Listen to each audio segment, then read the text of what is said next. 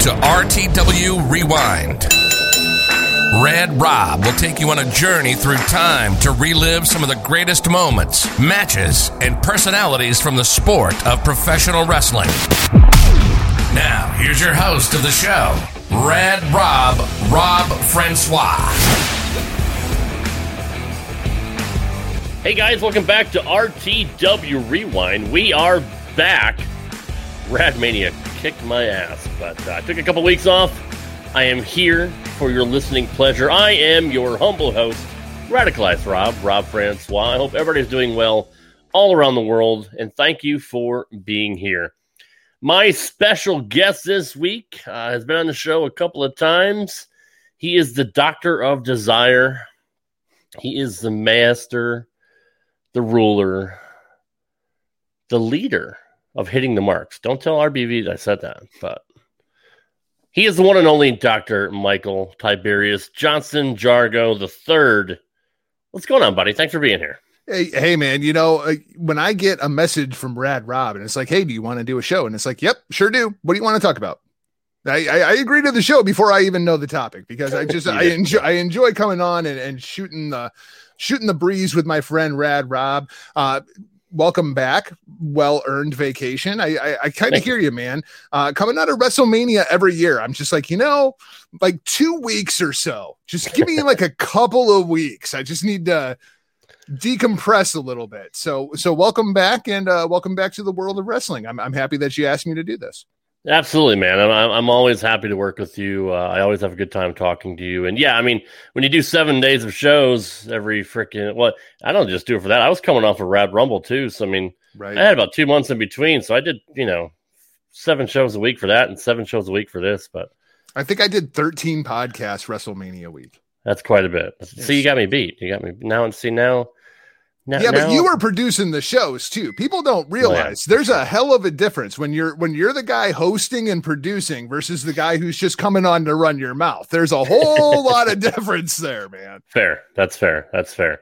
Um, but yeah, you did agree to the show without knowing the topic. We could have been talking about inflatable dicks for an hour, and you're like, "All right, let's fucking do it." So I am happy to do an entire hour on Joey Ryan's appearance at All In. I am totally down for it. It was it was one of the highlights of the night. Phalluses everywhere. Yeah, And this is completely off topic, but that's that's how the show goes. But how how was he not canceled because of that? I mean, I mean, no, he's done plenty of other things since then. But how how was he not canceled from the get go? You know, I I have a very strange opinion of Joey Ryan because I have a lot of respect for Joey Ryan, which a, a lot of people probably do not expect coming from me. right. Um because I'm, I'm I'm not a comedy wrestling. I'm not into like that super gimmicky kind of stuff. I'm the work rate guy, right? Yeah. But I had the opportunity to sit down and talk with Joey Ryan once, and Joey Ryan is one of the smartest people that I have talked to as far as a wrestling mind goes. Uh, complete douchebag, but he has a very good wrestling mind, very much like Jim Cornette, right? You know, right. I mean, that it's just kind of the way it goes. Um, but his explanation, you know, Joey Ryan could work. I've seen Joey Ryan like work in like serious matches and whatnot. The dick flip got over. The dick flip got over. He didn't have to take bumps and he got paid a whole bunch of money. So I think he just kind of ran with it. And you know what? And all in all, it was pretty freaking brilliant. It was, and I I will always credit him for getting himself over in the most ridiculous fashion possible, and Absolutely. keep getting booked, and that's what people wanted to see. Uh, even to the fact, if you believe the rumors that WWE was very close to bringing him in at, at one time. The first uh, time I saw Joey Ryan was on WWE TV. Oh, did did, uh, did he? And, was he on WWE TV? And that was long before like, he was doing the dick flip shit. Okay, but I, I heard they were actually thinking of bringing him in once they already had seen, you know, all the stuff that he was doing, and they still considered bringing him in because what what is the difference between Steve Corino, who is under WWE umbrella, he's mm-hmm. a producer at NXT, and Joey Ryan? I mean, they, they they both did basically the same thing, just at completely opposite ends of the spectrum. Sure. Like what what one was more of a a, a jokey kind of weird, quirky kind of character, and then you had Steve Corino, who was just violent. Mm-hmm. You, yeah. you, know what I mean? But yeah. as far as what they did inside the business, very, very similar. That's true. That's true. And they both had the ability to get over, which. And I love no, Steve Corino. He's like one of my top no, five I, favorite wrestlers I, ever. I did too. He's, he's very, very good. Uh, I'm not going to say he's underrated because Chad from Two Man Power Trip would say he's perfectly rated. Uh, but in any event, depends on where uh, you rate him, I guess. that's true. Um, all right. So getting back to the topic at hand, uh, I'm doing a, a, little bit of a mini series on the lost art of selling, and I've already done the lost art of selling as a worker. Uh, I now want to take a, a deep dive into the lost art of selling as an announcer or commentator. And as soon as I mention that to you, you're like, fuck yeah, let's do it.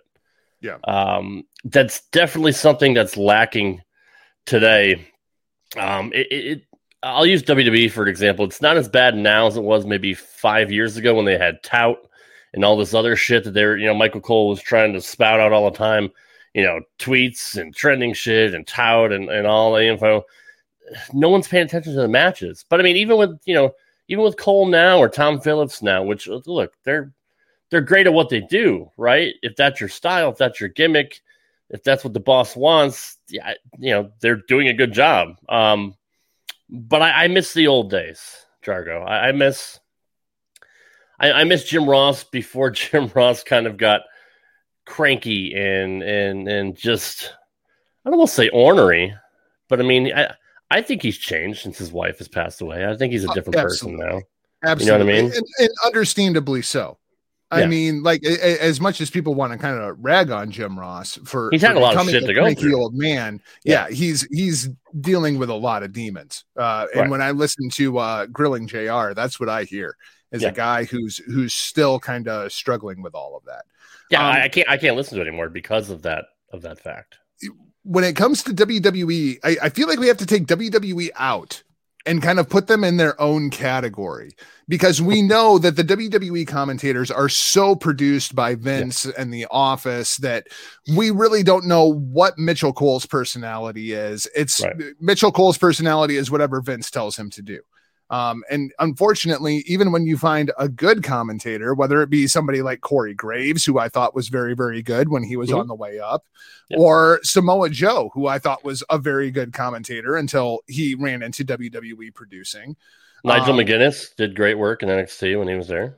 Yep, yep. Um, and well, I mean, even Mauro when he was in NXT versus Mauro when he was on SmackDown, two, right. two completely different people, right? And yeah, it's just yeah. the way that you're being produced. Right. I hate the way that WWE produces their announcers, and I always have. That being said, with WWE being the only game in town for so long, I think people just kind of thought, oh, well, that's how you have to do it now because yeah. when I listen to AEW, they make a lot of the same mistakes to me on commentary that WWE makes. Uh, Ring of Honor, very much the same way. MLW, very much the same way. Um, Lucha Underground, for some unbeknownst reason to me, had Matt Striker, who I just absolutely cannot stand as a play by play guy. But yeah. Vampiro was very, very good. But you know, there was nobody producing Vampiro. And I feel like that's the real problem. We don't know how good these commentators actually could be if they would just take the shackles off of them a little bit. Right. No, you're you're exactly right about that. Now, you know, I go back 30 some odd years. So, you know, when I, when I first started watching wrestling, it's it's Vince McMahon and Jesse Ventura on, on Superstars. It's Gorilla Monsoon and Bobby Heenan on Wrestling Challenge and on Primetime. Um, in '89, when Tony Schiavone came in, it was it was him and Lord Alfred Hayes, or it was Sean Mooney and Lord Alfred Hayes at some point. You know, where they, they do house shows and they would have you know secondary announcers or the the MSG network. But I mean, they had very very talented people that knew the wrestling business and knew how to tell a story. And then on the flip side, you obviously had guys like Lance Russell in Memphis. Uh, you had Bob Caudle, I think, was in either Georgia or the Carolinas, and he came to NWA. Jim Ross and Bob Caudle, to this day, is still one of my favorite combos, and I don't think they get talked about nearly enough. Now, I don't know if you're familiar w- with any of that from around you know 89, 90, um, but you know that that was a whole. There was WWF, which I thought Jesse and Vince were great. I thought Gorilla and Bobby were great, but when you go to the NWA and eventually WCW, it was a whole different kind of storytelling with with JR. I grew up a NWA WCW fan. And I've Okay. always I've always been more of a work rate guy. Yeah. So those early days of Jim Ross, I just absolutely love because Jim Ross calls things or called things at least at one time very much like it was a sport. Yep. And knowing now how big of a sports fan of the of the Sooners that JR is, it makes sense. It makes complete sense. He tried to call things like it was a football game. And I absolutely loved it throughout the course of time though as sports entertainment took over it was like we we went to a narrator of the soap opera rather than a play-by-play guy that was actually just calling the matches and i feel like that's where the big disconnect is for me Yeah, I, I can see that, and especially when you know JR would be like Lex Luger, six five, you know, two seventy plus, you know, linebacker for the blah blah blah blah blah, and he would give everybody's college stats. And I know when he got to WWE, Vince McMahon put the kibosh on that pretty quick, because Vince was like, nobody gives a shit about that that football stuff, pal. What the fuck? Um, but that's It what I loved about though. JR. It did, yeah. that's the thing that I don't understand is it works. And for some reason, the Western promotions just don't go with it. Like you listen to Kevin Kelly when he does commentary now for New Japan Pro Wrestling, he calls it like a sport. I love Kevin Kelly. I I, and, I mean, you, you've got a historian, and then you'll have, you know, whoever your your second guy in the booth is, your your heel announcer, whether it's Rocky Romero or Gino Gambino or Don Callis, or but I mean, like when Kevin Kelly and Don Callis were calling New Japan, that was the best commentary team on the face of the planet. When Yeah. Kevin Kelly and Steve Corino were calling Ring of Honor, that was freaking incredible stuff Agreed. and that's what I feel like is missing because they get so invested in the actual action because you're calling the match rather than trying to tell a narrative over the top of what you're seeing with your eyes. Right. Now, on the WWF side, I was a big fan of Vince McMahon as an announcer in the early days because who better to put over the product than a guy that that runs it? You know what I mean? And and nobody really knew that at the time. You know, everything was was was kayfabe before the uh, the advent of the internet. Um, and Jesse was a perfect heel announcer to play off of that. And Jesse used to give him shit all the time. Can you think of that nowadays? Like if that if you were telling your boss some of the things that Jesse were to tell Vince, but it's all it's all in character. It, it's all in fun. But he ribbed the fuck out of Vince relentlessly. I think the thing that was so great about Vince was he knew the story that he was trying to tell. You know Right. what I mean? It, Yeah. There was no interpretation to it. It was just Right. Vince telling you, this is what I'm going for here, you know? Yeah. And then it was, does it work or does it not work? You know, uh, for me, Bobby Heenan, um, and, and I have often made the comment that Bobby Heenan is the greatest heel of all time. Yeah. And I say that whether, whether it was as a commentator or as a manager, Hulkamania does not happen without Bobby Heenan in any way, shape, or form. And when you look at all the different eras and all the different partners that Bobby Heenan worked with, he was vital to that entire product because he would always justify what the heel was doing. He would rag on the baby face unless it was Hulk Hogan because he just hated Hulk Hogan all the way around. Whether Hulk Hogan was a good guy, whether Hulk Hogan was a bad guy, Bobby Heenan hated Hulk Hogan and Bobby Heenan was right. Yeah, no, he was right. So I mean, I do you know if that was actual personal hatred or, or jealousy or Well, I mean, I don't know because it's it's so funny when you look back at because it seemed rise- natural, right? when you look at the rise of Hogan, even in the AWA, the guy on the other side of the ring was Bobby the Brain Heenan. And it was just whichever member of the Heenan family was going after Hulk Hogan. But the real rivalry was always Hogan and Heenan. And then when they brought that to the WWF, Hulkamania explodes, brother. And then even when you get to the, the the famous NWO call, whose side is he on? That's right. Now, a lot of people say that Bobby Heenan blew that moment. But when you look at the reality of the situation, Bobby Heenan did not trust Hulk Hogan. He hadn't trusted Hulk Hogan for 20 freaking years. and he just assumed that Hulk Hogan was coming out to be a slime ball. And Bobby Heenan was right.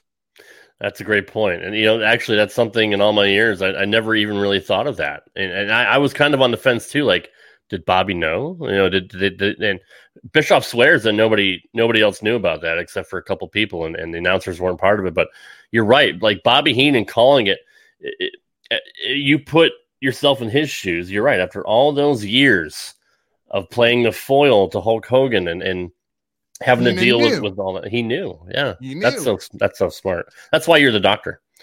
Uh, but no, that, that's that's really smart, dude. I, that's funny. See, I learn something new all the time. This is why I love working with people uh, at Hameen uh, because we have such a talented cast and crew here.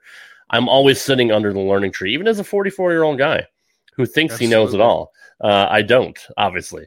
Uh, that that's a fantastic point. I, I, appreciate you bringing that up because I that never even crossed my mind. That just shows you the genius of, of Bobby Heenan. But it's also directly what we're talking about is the selling of the commentary. Right. Bobby Heenan sold that story and he sold it his entire career. It was Bobby Heenan versus Hulk Hogan, regardless yeah. of which side of the ledger everybody was on. But you look at all of Hogan's greatest moments throughout all of history, and somehow Bobby Heenan is always right there. That's true. That's that's a very good point. Um, I've heard mixed reviews over Gorilla Monsoon. Uh, I think uh, when I mentioned him to Ben, Ben was said he doesn't really. I, I could be wrong. He's probably going to fucking slap the shit out of me if, if I'm wrong and it wasn't him. But I'm just to say, for argument's sake, that it was Ben that I heard this from. Um, he wasn't a fan of Gorilla because Gorilla was always putting himself over. Is that a fair assessment? Yeah, I could see that. I, I, I could see having that opinion of Gorilla Monsoon. Um, he is an interesting one because we know that Gorilla was office.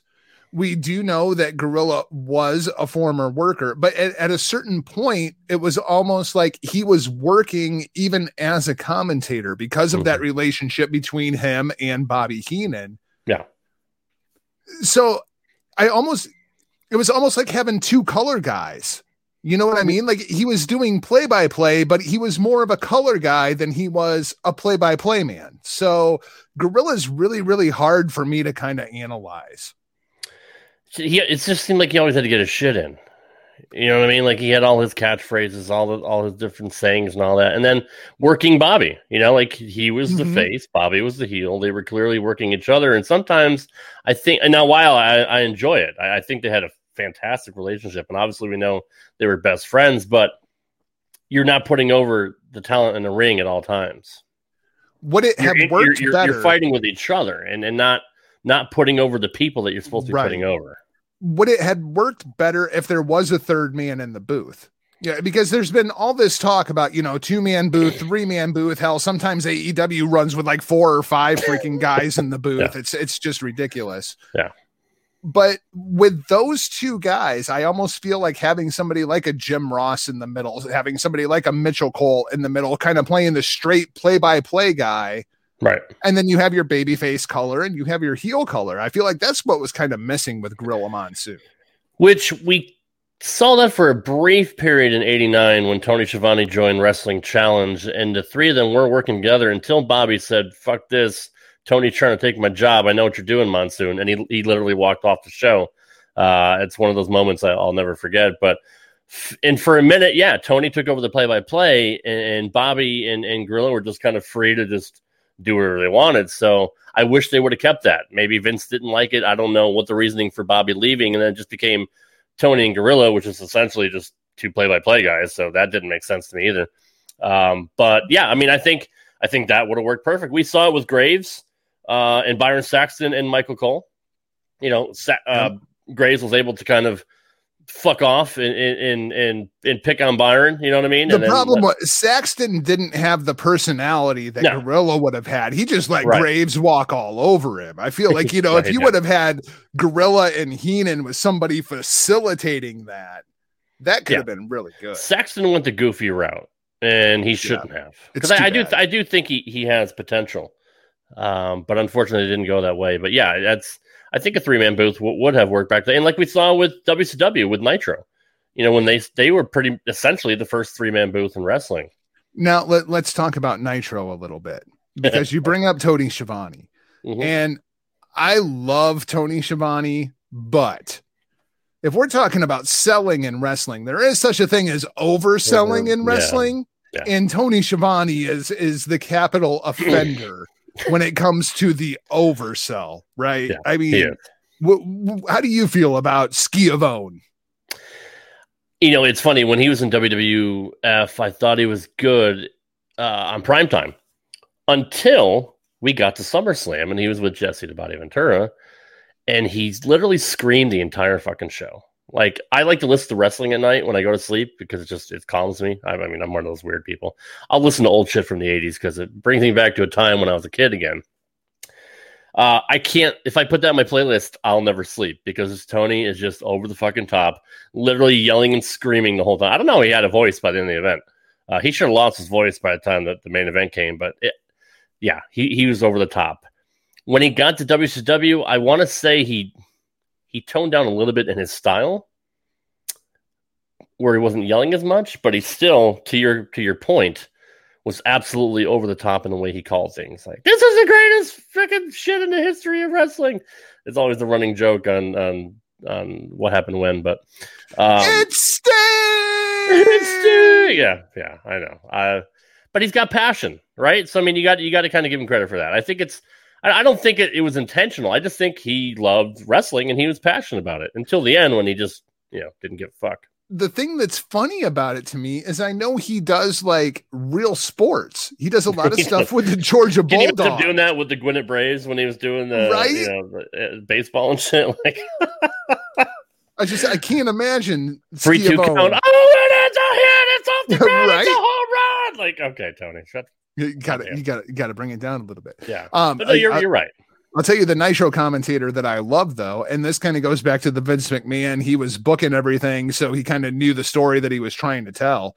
Eric Bischoff, when he would take over for that second hour of Nitro, I thought was tremendous as the lead play-by-play guy. Yes, yes, I will agree with that. I thought, and I don't think he gets enough credit for how how well he did during that job. Um, what about Larry Zbyszko?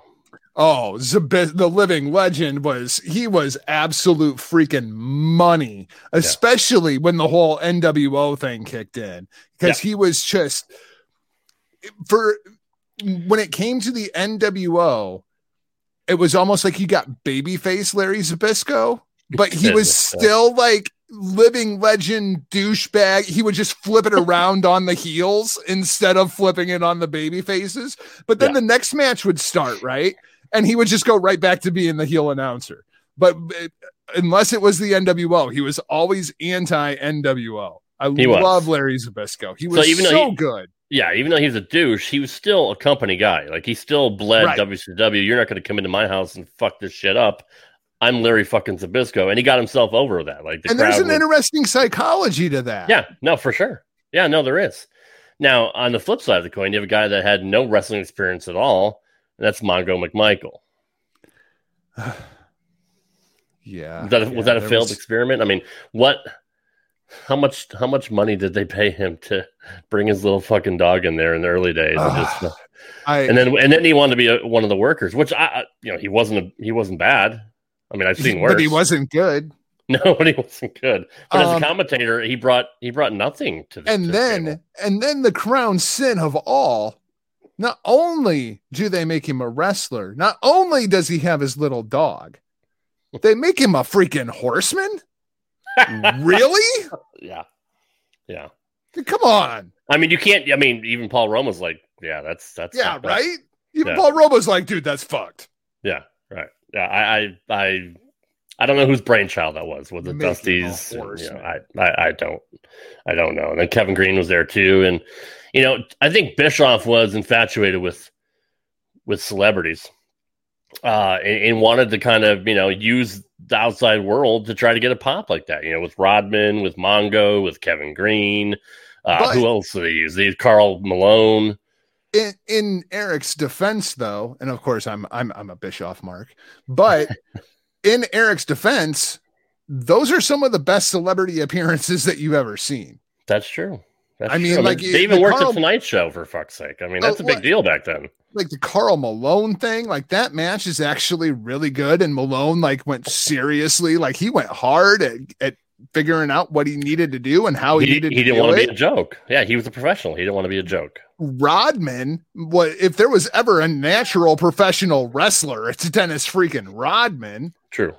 Um, I, I mean, and as much as I hate to say it, um, David Arquette. All right. And now I, I know this was not Bischoff, this was Russo, but I hate the David Arquette thing. I hated the David Arquette thing when it happened. I knew that was basically going to be the death of WCW. It never should have happened, all that happy horse shit.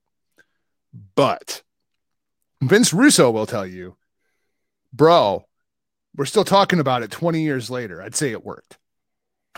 And There it's like, There you go. eh, it's really, really fucking hard to argue with that. It really is hard to argue that because I mean, uh, even Vince was WWE champion. So I mean, I mean, Yeah. you still you still talk about it. And I have respect now for David Arquette, much more Oh, hell yeah, dude. now than I ever did then. Yeah, I mean, like that dude has put in the freaking work. he did. He paid his dues after and not before, which is kind of weird. Like he came in was WWE champion 20 years later. He's paying his dues. he was a 40, 50 year old guy, uh, but he loves the business. So yeah, I mean, he got in stupid fucking good shape too. So you, you got to give him props for that. But back in the day, yeah, I mean, it was a joke, but like you said, we're still talking about it now. So it had a lasting impact. right? You and that's what it, that's what wrestling's all about, right? It's creating memories and moments. When, when, you try to think about it in the in that kind of context, you know, it's like, yeah, that was really like the finger poke of doom. That was awful. Yeah. awful. hmm People those they still hate that shit. Like purists will still. I bet you Cornette hates that shit. One, one of the most outrageous things that you've ever seen in in the history of pro wrestling, Yeah. not because of what they did, but because it, it was the way that those purists view it is it was just exposing the business for being fake. Right. And that was the problem with it. But here we are still talking about it 20 years later. And it's just like, damn, you know, when you when when you really kind of think about it, how bad of an idea was it? That's true. That's true. You're you're exactly right. But again, to go back to the original topic, what makes that? Tony Schiavone's outrage. Yep. Yep. The announcer selling it, selling the moment properly, um, which again does not happen anymore. Hello. This is former WWE superstar Tito Santana, and you are listening to the best pro wrestling podcast out there RTW Rewind. Arriba!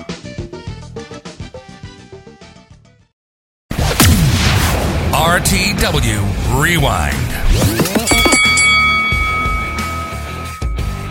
Um, I have a clip that I actually want to play you that I found uh, watching some old prime times.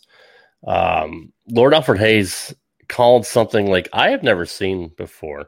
And I've probably seen this match a thousand times over the years because I love primetime wrestling. Um, but he actually called something legit, almost, almost like like you said, like it's a sport. And back in WWE days, um, that didn't happen. Uh, so I'm going to play this for you. Ravishing Rick Rude still holding the nose now, and he's really upset. Look at that intensity on the face. Yes, well, all those blows delivered there by Koko are just superficial. They're not going to stop him in his tracks. They're not going to get his shoulders down for three, and they're certainly not going to knock him out. They will hurt, but they'll hurt his pride more than anything. You, you look at this, you see, Ravishing is full of energy, he's full of strength. He was wide open for that shot, mind you, but they're not the blows that's really going to stop Ravishing Rick Rude. See, I love that call uh, from Lord Alfred Hayes. You know, saying that that's not the strategy that Koko should employ. Like, yeah, that's gonna it's gonna hurt him for a while, but that's not gonna pin him.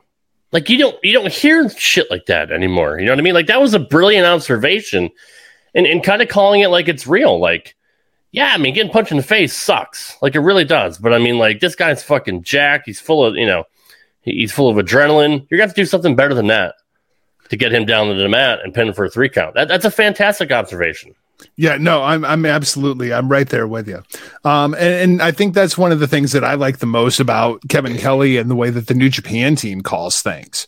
You know, because they'll break things down like that. You know, yeah. where no, they're just trying to to soften up this body part for this move that you can expect later on in the match. Right. You know, and everything it, it's it just helps with the narrative going on inside of the story rather than a narrator who's just kind of telling you the story over the top without really having any kind of play by play. Like I feel like Mitchell Cole has a, a, a lot of really really good qualities, but he's a terrible play by play announcer. Mm-hmm. Yeah, no, I agree.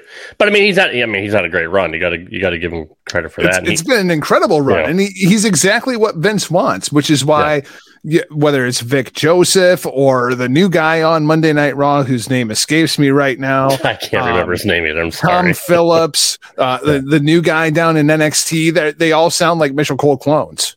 Yeah, Every one of do. them. They do. Yeah. No, you're you're you're exactly right on that.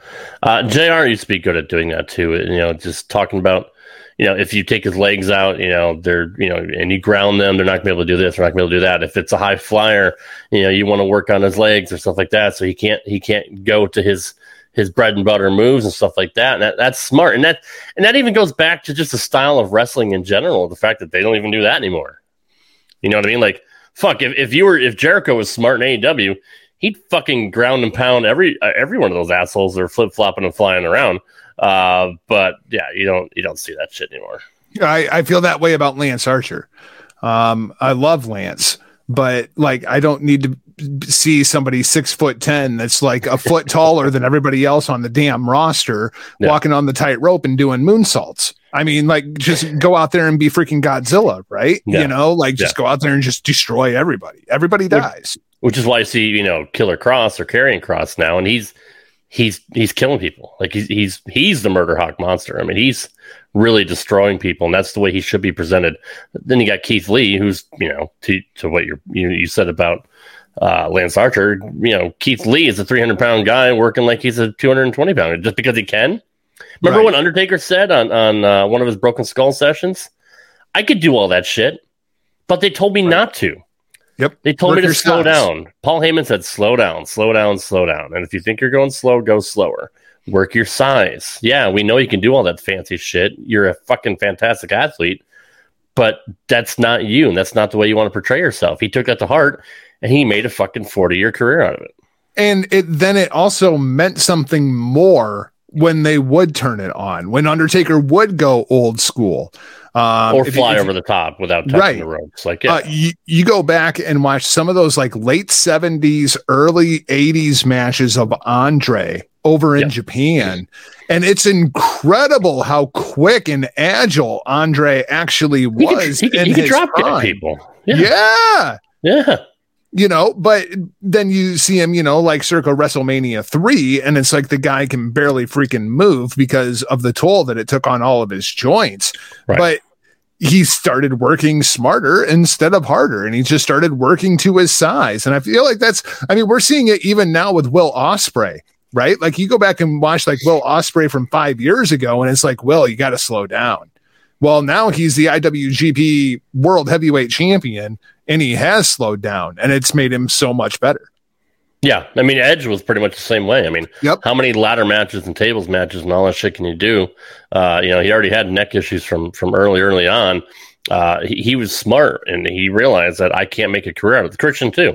You know, the, yeah. the, the, Jeff Hardy is probably the only one that didn't learn from that. But um, you know, Edge and Christian slowed down and and they had really really good runs when Edge became the Rated-R Superstar and focused more on his character. Yeah, uh, the ultimate not, opportunist. That's right, and not just all the you know crazy shit that he used to do. He had a he had the best run of his career. People need to learn from guys like that nowadays, which is why I'm glad he's still around now. But WWE is just so over produced and and and micromanaged and it's it's a cookie cutter style you know they want everybody in NXT to to work the WWE style and it's like you said, the announcers are the same way. So yeah, we could t- we can take them out. Let's talk about Impact a little bit. Were you a fan of of Mike Tenay uh, when he when he jumped ship and went over there? Um, I always liked Mike Tenay, uh, kind of in that historian kind of role to actually just add some kind of context or to remind you of, hey, this is similar to, you know, what the horseman did to Dusty back in, you know what I mean? Like, Yeah. Those historical connections are really, really nice to have when you have a whole lot of history. The problem when he went to Impact TNA, whatever you want to call it, was there wasn't all that history to pull from and what he could, what he couldn't, and what he could say, what he couldn't say. So I liked him a lot better in WCW than I ever did when he was with TNA. No, I agree. I was excited when he come on to WCW and, and talk about the, the cruiserweight matches and stuff like that, and give us the history of guys from Mexico. And uh, you know, I learned a lot by listening to him, and he was great in spots. But when you make him the focal point, he is the guy that everyone's listening to. He's the play-by-play announcer. He's the one that's that's telling the story and setting the tone for everything. Yeah, I don't think, and you're right with with being limited in what he could say. It either he didn't have the ability or he was handcuffed. Uh, either way, it didn't work for me. But I liked when Taz joined him, and and I don't know your thoughts on Taz as an announcer. I thought he was good in WWE, but I thought at least when he was in TNA, he, he kept it together. Um, and then he got uh, oh, Don uh, Don West, who was screaming all the time too. I mean, he was a hardworking motherfucker though. Like Yeah, he he, did so many things for them. I might not be a big fan of his announcing style. Um, but I am a fan of him in general, just on all the shit that he did to help try to build TNA up. But You'll, you'll- Um, you'll have to get on with RBV and talk some Don West. Rick Okay. is a huge Don West fan. Had a had a drink with him up at Starcast. Uh, it was like Rick was like cloud freaking nine, man. It was great. That's cool. Um, yeah, him and Tenay early on were just, eh, I mean, it was a little bit like two, you know, there were two polar opposites, obviously. I did always like Taz as an announcer. Uh, Yeah. mostly because Taz had that credibility. So when Taz would be like, no, he shouldn't do that. He should do this instead. Mhm. Yeah. He had that credibility that you were like, oh, yeah, yeah. Why aren't you doing what Taz is telling you to do? Right. You know? And now But I he mean, runs. worker workers being commentators in general. Sorry to cut you off, but yeah, it's always good to have somebody in the booth like that because they know exactly what it takes to go into the psychology of a match and all that, and, and they're they're the best people to pull uh, information from. So I, I was always a fan of of most guys that were in, in the booth. I won't say they were all great. Uh, Striker, to your point. Eh, I mean, as a color guy, I thought he was okay. I didn't like him as a, as a play-by-play guy, but it, early on in WWE, I thought he did uh, a good enough job as a as a as a color guy. But he was also more of a fan than he was a worker, and his his fandom kind of came out too much when he called and gave information out. My problem with Matt Striker, um, you, you ever listen to NPR? Yeah, some well sometimes. Matt Striker is an NPR wrestling announcer. Everything that he says, it has to come across like this, and he's going to explain to you. It sounds like you're at a f- the fucking Masters. right, right, right, it's, right. it's like, dude, turn it up a little bit. Like I'm watching Lucha Underground. Pentagon's out there like breaking people's arms, and now Pentagon is going to put him inside. He's going to wrap the arm around right there. And oh, you know, it- it's Yeah, just like, that's a good dude, turn it up a little bit. And now I guess he's uh he's doing Impact. So good luck with that Impact. Josh Matthews. I hate Josh Matthews uh, as a as a commentator. I like Josh as a person, but as a commentator, I, I I was never a fan of Josh's style. I again, again, I liked him in WWE, even though we didn't get a lot of him. I thought he was okay until he threw up on a live SmackDown. I think, but uh, he just uh, but it, I- you know, playing heel dime a dozen. Yeah, and then he played a heel character in TNA. Like you Yeah. know, it, it didn't work for me then. Didn't work for me when Michael Cole did it. It's uh, that's that's getting your shit in and getting yourself over at the expense of your talent in the ring. And I've never agreed with that. Which brings me to Jerry Lawler. I know I'm skipping around from errors and stuff like that. I like early Jerry Lawler when he first came into WWF.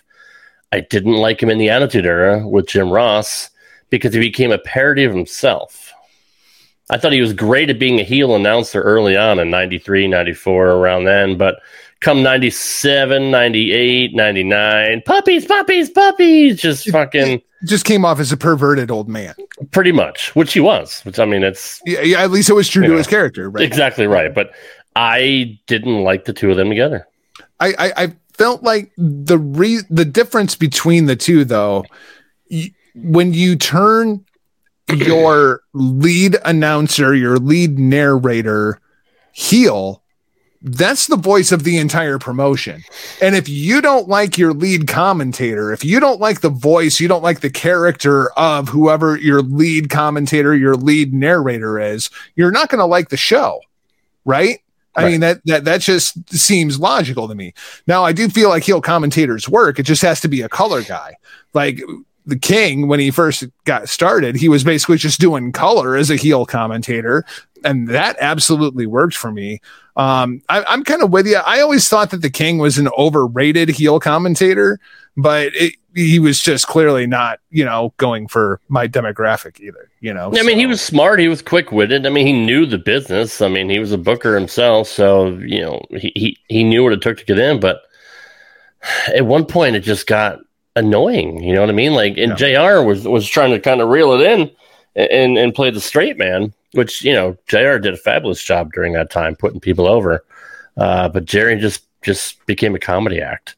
Um, but JR's passion during the Attitude Era, if he wasn't, if if somebody else were calling some of those moments, I don't think they'd have the same impact as they do now. You know, Right. as, as he made them. Mick Foley. yeah, absolutely. He completely made Mick Foley, whether it was the sit down interview, can- whether it was God say- is you- my witness, he's broken Yeah. in half, somebody stopped the damn match, like Yeah. whatever, you know, like Jim Ross just completely made Mick. Yeah. Yep, and, and you could almost credit Tony Schiavone and Eric Bischoff as well for getting people to tune into his title win and and, and really make him. But no, you're right. JR was very instrumental, uh, and I think he took a. It's almost like a pet project of his, because both Vince or sorry, both Jim and Mick wanted to prove Vince wrong because obviously we've heard the stories over the years that Vince didn't understand what Mick Foley was all about. He didn't think he had anything to bring to the table other than he was a, a crazy son of a bitch or somebody got him into WWF and, and maybe it was Jim Ross that got him in. I think Jim may have been in talent at that point, but I'm not sure. Um, but Vince just wanted him in shit brown tights and a mask because, you know, that's his vision for him. And Mick got that shit over. And and Jim, like you said, helped him along the way. And, and they were both out to prove a point. Like, dude, I, I'm I know how to entertain. I know how to be a professional wrestler and get over.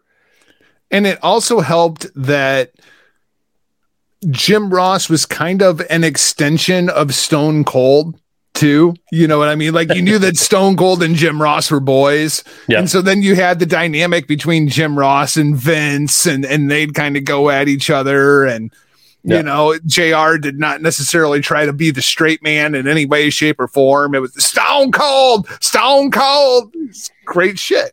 Great. It was great shit. Plus, given the fact that you know Vince fired him a couple times during the whole period too. I mean, I don't, I don't think they had the best relationship at that point either. So, uh, watching Vince get his ass kicked by Stone Cold probably, probably, you know, brought a smile to Jim's face during all that.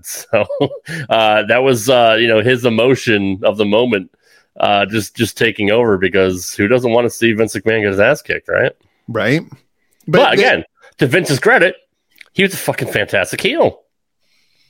Without And Vince, that, that the whole Austin McMahon thing obviously never would have happened. But I mean, it wouldn't have had the same impact that it did uh, if it was somebody else. And they've tried to replicate it, and it's never been the same. going through the last year and a half or so, going through the pandemic era, what have you noticed about commentary? Because it's it, it's it's very difficult for the commentators to they're doing two different jobs at the same time. They're reacting to what they're seeing in the ring and they're reacting to the audience. When you take half of that equation away, how have you felt about commentary inside of the pandemic era?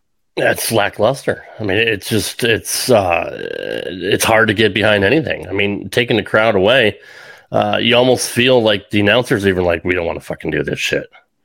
You know, they're not hyping up the. And that should have been a time where they were focused more on character development and building stories, uh, and instead they're still calling what they're seeing. Um, and you know, without the fans' response, it was just like, why are we even here? So it's almost like they were phoning it in, in my Right. opinion. Uh, I know you're not necessarily a big Japanese wrestling fan. I wouldn't say. Uh, I would actually say not a fan at all. To be quite Okay. honest. Have you ever watched a show with Japanese commentary? I've seen matches here and there, but I mean, it's not something I would sit down and watch for you know an hour or anything like that. Like I, I've seen clips or stuff on YouTube. I think you would be surprised. I think you would get into it okay, because because their enthusiasm is so contagious. I mean, because they get going and everything is gonna, everything is super super exciting, and then they just start screaming and oh my god, it's great. I love Right. listening to Japanese commentary, and I have no idea what they're saying. It's just you know what. I mean. yeah, It's completely because it's all about that emotion. It's like listening to Mauro Ranallo for like, you know, two and a half hours. You know, it's like, holy shit, this guy's going to have a freaking heart attack just calling this match. Let me pick your brain on this just for a second, uh, because that, that's an interesting topic. Why are the Japanese commentators so over the top, but the fans themselves are so low key? Hmm. Um, Like, well, like they'll, they'll cheer high spots, you know, or oh yeah, for, the- absolutely. for most of the time they're just they're quiet. Um, I, I, I do. my, my oldest daughter just sent me a text message that says, "Can you repeat that one more time, a little louder for the people in the back?" Um, That's hilarious. That's great. That's great. Um, the Japanese people are are are very very different in the way that they are accustomed. Um, obviously, uh, one of the things that's very different in Japanese wrestling is it's not necessarily face and heel dynamic. It, it's more sports presentation, and so you have more of a positioning kind of battle. And the Mhm. Japanese people will pull for whoever the underdog is, regardless if they're a good guy or a bad guy, right? Mhm. The other thing with Japanese wrestling, if you watch the main events, those people get rocking. Like when Okada's out there, when Tanahashi's out there, when Ibushi's out there, those people make a lot of noise. But the way that the Japanese build their cards is very, very different to the American audience because they will start with the least important match of the night, and that will be the first match. And then they build to the most important match of the night. And so the fans get more riled up and you're you're as you're going up the roller coaster, right? Whereas when you look at the Western presentation, you have this constant kind of roller coaster ebb and flow. That's where the cool down match came from. Uh, it- it's just a very, very different kind of presentation. And it's like, you know, the Japanese audience, they'll get into it, but they wait until it's three quarters of the way through the show and you're getting to, you know, the top two, three, four matches on the card. What are you more of a fan of? Are, are, are you more of a fan of the way they, they build from low tier to high tier? Or, you know, do you like the US presentation where you want to start out with a hot match to set the tone? And then, like you said, go up and down from there. You're, you're, you're, you're going to have your popcorn matches. But um, what, what do you like better? I, I prefer the Japanese presentation, but it's just because it feels more sports like to me, right? Mhm. Like if you're watching a UFC card, you might have a match th- that's really, really good as the third fight on an eight match card, but it was still only the third most important match on the show, right? Yeah. You know what I mean? So there, there are places for people to elevate themselves inside of the card. There's nothing that says you can't go out there and have a great match as the third match on the show. It's just the, the level of importance going into the show. So I, I I'd rather you know just get wound up and then I've got to come down after the show than have the promotion themselves try to cool me off and then I have to get back into the show. Right.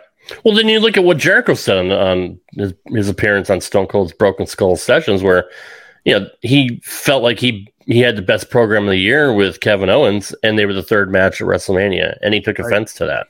Yeah. Well, I mean, originally that was being pitched as the Universal Championship match. Right. Right. You know, Still, I mean, i- if it, I, I I understand like your place in the card, your place in the role. He is the main eventer. Um, I- I get that, but either way, you still go out there and you you do your job to the best of your ability. Where does it matter where you are on the card? You're doing your job. Is that an ego and a pride thing then? Absolutely, especially when you get to the level of Chris freaking Jericho. You're talking about one of the goats. Mhm. You know what I mean? I, I Jericho's career, when we actually stop and really look at it, is just fascinating. Oh, we could do a whole show just on on, on that because I learned so much watching him in Broken Skull that I didn't even know about him, and I've been a huge Chris Jericho fan, but even my wife was watching with me. She's like, he's a fucking smart guy. Well, she didn't say fuck, but Um, I was adding a little salt and pepper to that. But like, he is a brilliant guy at getting himself over. Like Uh, more more than ninety percent of anybody in the business right now. and there is so much that they didn't even talk about Yeah. on that show. Um, like, have you seen Super Liger? No, I have not. You don't know what Super Liger is? No.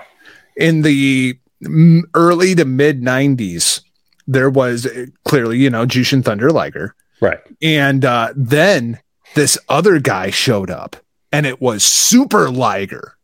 And he was basically dressed in a all white jushin thunder liger costume. Hmm and he had this crazy long blonde flowing hair coming out of it. And sure enough it was chris jericho It's just crazy. Wow. yeah No super kidding. liger so we got super liger versus jushin liger So even back in the day, he he knew exactly. You know, he was ahead of everybody else. Yeah. Yeah. even building up that feud with. I know we're getting off topic again, but even building up that feud with Goldberg on and his it's own, still going. I, I still think that is a money match it could still happen. Yes, I it mean- could. because who screwed him out of that main event with Kevin Owens? Goldberg, yeah, Goldberg did. Fucking Yeah, Goldberg. That's that's a good point. Maybe it'll happen in Saudi Arabia next year. Yeah, we, we- Rick and I actually talked about that. That it'll probably happen in Saudi Arabia. I, I do think I do Yeah. think there is money in a Chris Jericho versus Bill Goldberg match. I absolutely agree. I mean, that's a that's a twenty year payoff, but fuck, at least you're getting a payoff. Goldberg wouldn't sell it even back in the day. At least you'd give him the well, he might not even sell it now, but I think he's smart enough now that you know to make to do good business. I mean, I think he's smarter now than he was back then. Back then, he was kind of ego driven, and and he didn't. I don't think he properly understood the business and what it took to to sell an angle. They could have printed money back in the day with the shit that Jericho was doing to him that he wouldn't even sell. Yeah. Jericho was fucking brilliant to get himself over at The- the, expense of Goldberg. the thing that's incredible about Chris Jericho's career to me is while you can look at, you know, Lionheart Chris Jericho, you can look at Y2J, you can look at Suit and Tie Jericho, you can look at Festival of Friendship Jericho, you can look at Inner Circle Jericho. It's all the same character. Yeah. Like it's all one continuous story arc. It's not like, you know, we're going to end the book here and start a new one. It's all Right. one continuous story. And that's just incredible to me. It really is. It really, Is. and I've I've read all of his books, and it, he just he's it's he's fascinating. Like you can make it, and people are like, "Ah, you can't put him over Stone Cold or Ric Flair or Hulk Hogan." Why not? Have you ever met the guy? Once I- I, I actually met him before his first return to WWE. Uh, after he left for a while and got put in the fucking trash can, he came back with the coiffed and his fucking haircut. Like he was doing a charity signing at the, a random fucking place when I lived up north. It's Bloomfield, Connecticut, or East Granby, Connecticut, one of the two. Hadn't been around in, in forever. Um, was doing a charity event and like uh, 2000 people were there it was amazing like that people he's like i can't believe all these people still fucking remember me i'm like you kidding me you're jericho like this is before he was world champion and all that well Right. i guess he, he was undisputed champion at, at one time before that but he he wasn't at the level like he was you know at suit and tie jericho which is my favorite period um, but and he was a super super friendly guy. Took the time to talk to everybody for three four minutes, and and you know we're just having a good time with everybody. So I, I mean I have nothing bad to say about him personally. I, I just and now that I know what I know about him, dude's a fucking genius. He is incredible. He's my best friend. Um, in case you didn't know. Okay, Uh, uh, when I met Chris Jericho two, three years ago, um, w- as we were going through the the line, this was at a Fozzy concert, right? Mhm. Me and my oldest daughter, we went, and uh, you could everybody could ask Chris Jericho one question, and that was it, one question. and so she asked him uh, where Jericho came from, which I thought was uh, an interesting story. It came from uh, the band Helloween. They had a song called "The Walls of Jericho," and Yep. Jericho's a big fan. That's that's where that came from. Um, and I asked him to be my best friend, and he said, "Of course." Um, because you know Jericho has such a, a a great reputation with his best friend, so he's now my best friend, Chris Jericho. awesome. Um, he is uh, he, he that dude was stone cold drunk at eleven o'clock in the morning. I right, mean, right. I mean that dude, he is a fucking rock star. He really is. I mean, Yeah. to to the the very nth degree. I love it. Yeah. My best friend, No. Chris Jericho. You bet. That's awesome. Well, I'm so happy that you're best friends with him. Yeah, I talked to Joe Feeney about him, and Joe calls him Drunkico, but uh, you know, just but he, he's a hell of a nice guy. He really, really, really nice guy. But he really did want to be a rock star, and he fucking he did it. I mean, he did. He's done everything he's ever wanted to do, which He is plotted nobody- it all out, man. Not many people can say that. I- can't believe he's even kept fucking notes on every single match he ever had. Yeah. That's Yeah. pretty impressive. I mean, that's the the one that got me i had a- asked him on twitter once um if he still had all of the lucha masks that he took when he was in wcw remember when he was the lucha yeah. mask collector and he does he still has them all like in a closet that's crazy. That's like that's freaking great that is that level of dedication. I'm telling you. That also proves that he's still a fan. right He loves the business, and he's also smart because he knows he could probably sell that shit for some pretty good money oh one day, man right? yeah But, because think uh, of all the masks he had how many Yeah. luchadors did he unmask in wcw it had to be like a half a dozen pretty much. it was crazy i mean the Psicosis and juventud and yeah, So on down the line, he was the mask collector. It was a great gimmick. Just it really great was. stuff. It really was. Um, so, what do you think? What do you think is lacking in all the organizations nowadays? What, uh, obviously, they're not. Are, are they not putting over the talent properly? Because I mean, JR tries, but JR doesn't even know half the fucking moves, or it seems like he doesn't even know what the fuck's going on with the stories either. And we we have to rely on fucking dipshit uh, Excalibur. fucking Excalibur. So And I like Excalibur. I at least I always liked him in PWG. Um, okay, that's but- fair. I don't like him the- in, A- in AEW. The AEW is something. It does seem very very off. Um, I feel like the biggest thing that is missing today is authenticity. Mhm. Everything feels so rehearsed. Everything feels so scripted. Everything feels so practiced. There's just not that sense of authenticity and emotion that comes with what I should be getting from my commentary team. because their main pur- I mean their sole purpose is yes, you want to put the company over. If you do have something to promote like a, a pay-per-view or, you know, your Twitter or whatever, that's fine. There's always a time and place for that. But Uh, you need to promote your talent. you need to put your talent over. And that's exactly right. That is is rule number 1 like Ben told me rule number 1 about wrestling psychology is put the heat on the heels and get the babies over. That's rule number 1 when it comes to wrestling psychology. Rule number 1 when it comes to your announcers, put the fucking talent over. Uh, that that that might be rule number two. What's rule, number 1? One, as told to me by Jim Ross, Okay. Never make the baby face look stupid. Ah. So you're best friends with Jim Ross too? No, I'm not best friends with Jim Ross. He's a cranky old man. Um, but, but I have had a, co- a conversation with him. And but yeah, number one, never make the baby face look stupid because people don't like somebody that is stupid. That's true. That's a good point. Now, what what role does the heel commentator have when it comes to that?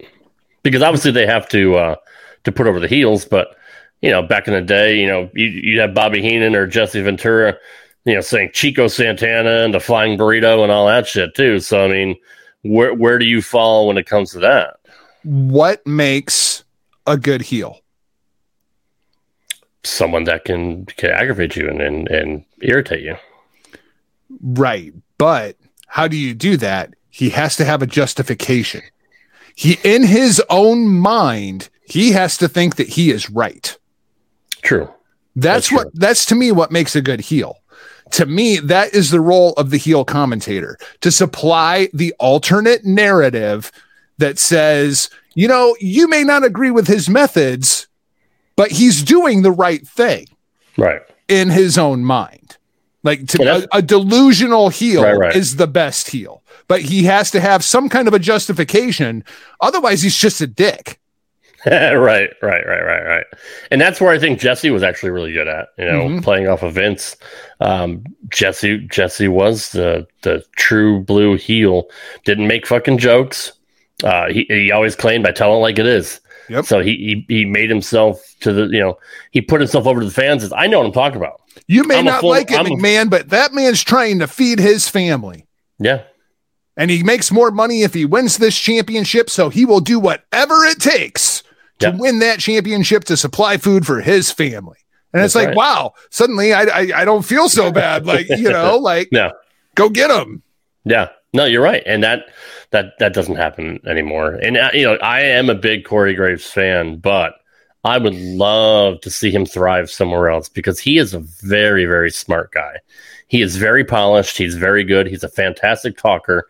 He's he's a pros pro. Like you listen to him on After the Bell. I like listening to After the Bell because he gets a little bit a little more a leeway to kind of do whatever he wants. Um, I would love to see him somewhere else to see what he could do because I think he has that talent. And they put a lot of faith in him too to give him all those different shows on the network and all that. My favorite thing about Corey Graves is his feud with Sasha Banks. and um, it- nobody talks about it, but it's it, it is it's very Hulk Hogan and Bobby Heenan. Like regardless of where Sasha is on the ledger, Corey just thinks that she's awful, Yeah. and I love it. I, that's my favorite thing about Corey Graves. Yeah. That and, you know, he loves Mandy Rose's ass, but who doesn't? Right. Well, I mean, Yeah. So.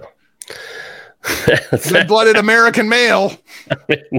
you said it. Um, as we wrap it up here, uh, I, I appreciate you coming on. We there's so many more topics I, I'd love to delve into with you because I, I love to pick your brain because you are such a smart guy and a very handsome man as well. So Yeah, the well, fuck I- is going on with my camera? Did you see that? It's Yeah, I like did.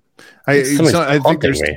something something's going on with your keying with your green screen. I think that's what's going on. Or I've just downloaded too much porn. I don't know. Well, there is that. I mean, you- Yeah. you, don't you don't have to download it anymore, man. Like you can stream everything now. What really? Yeah, We- that's what they need to- tell me. We need to talk off air about Yeah. that. Yeah. Yeah. Private mode. Where can people find you on social media and let everybody know what uh, what the fine work you're doing here with hitting the marks and uh, HMG? Uh, you can find me across all social media platforms at Not Jargo. Uh, in, for all things Jargo, whether it's hitting the marks, whether it's Destino, whether it's uh, my new podcast that's going to be coming soon. That's called The Conclusion.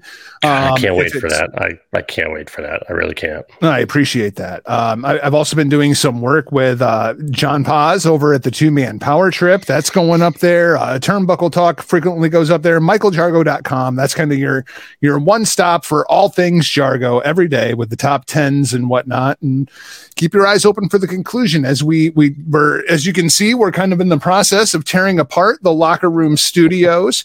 Um, and within uh, the next couple of weeks, we'll we'll have the 203 getting all set up and uh, looking forward to it, man. Uh, getting to rewire and do everything exactly the way that I want it is going to be incredible, but it might take a little while. So you know, I I'm about due from one of those breaks myself. God bless your wife, man, because she's got to put up with all that wonderful OCD, right? So Oh man, dude, you have no idea. This woman, this she is a saint. She you is have no saint. idea to put up with my shit. Yeah. Holy crap, dude! But you, Yeah. you know, uh, it- it's funny because I got home this morning and she's reading through my top ten when I get home. And I'm just like, oh boy, what what's what's going to be the topic of conversation this morning? And you know what she says to me? Kota Ibushi versus Jeff Cobb. And I was like, God damn it, I love this woman. God, I love you. God, I love this woman. she completes you. Yeah, yeah, absolutely. very Yeah. much so. Very much. so. I, I, I, love your daily thoughts on Facebook, by the way. So Find yourself a woman that'll wake you up at 3:30 in the morning for Wrestle Kingdom, and I guarantee you, you will be, you will have a happy relationship going. That's exactly right, um, dude. I really appreciate you being here. I know uh, your our schedules don't always line up, and uh, you put time aside for me, so I, I do respect you very much and appreciate that. Uh, we got to do this do again man. sometime for sure because uh, I, I like our uh, banter and our chemistry, and I think. I think we could really break down some good stuff here in the coming months. So we'll Yeah. definitely have to get back together, maybe on a bi-monthly or bi-weekly thing, and Yeah, man, just drop me a line. We'll we'll set something up. You guys can follow me on Twitter at RadRobGaming. I also have a Twitch gaming channel, twitch.tv slash RadRobGaming. I stream every Tuesday night at 6 p.m. Central, every Saturday night at 6 p.m. Central. Also, you can check out my YouTube page. It is Rad Rob Gaming or youtube.com slash Rad Rob Gaming. I have thousands of videos up. If you're an old school retro fan, if you're listening to retro wrestling, you probably like retro gaming. And that's what I'm all about because, well, I'm just plain fucking old. Uh, if you want to check out my t-shirt store on prowrestlingtees.com slash rad turtles wrestling, we have several t-shirts on sale for you guys. Anytime you do purchase a shirt, I will shout you out on the show just to thank you for donating to the Rad Baby Diaper Fund. We'll be back next week for another edition of RTW Rewind right here on the Hameen Media Group. Take care, guys. Thanks again for listening to this episode. You can follow RTW on Twitter at Rad Turtles Pod, and you can email the show at radturtleswrestling at gmail.com. We appreciate all of your support. You've been listening to RTW Rewind.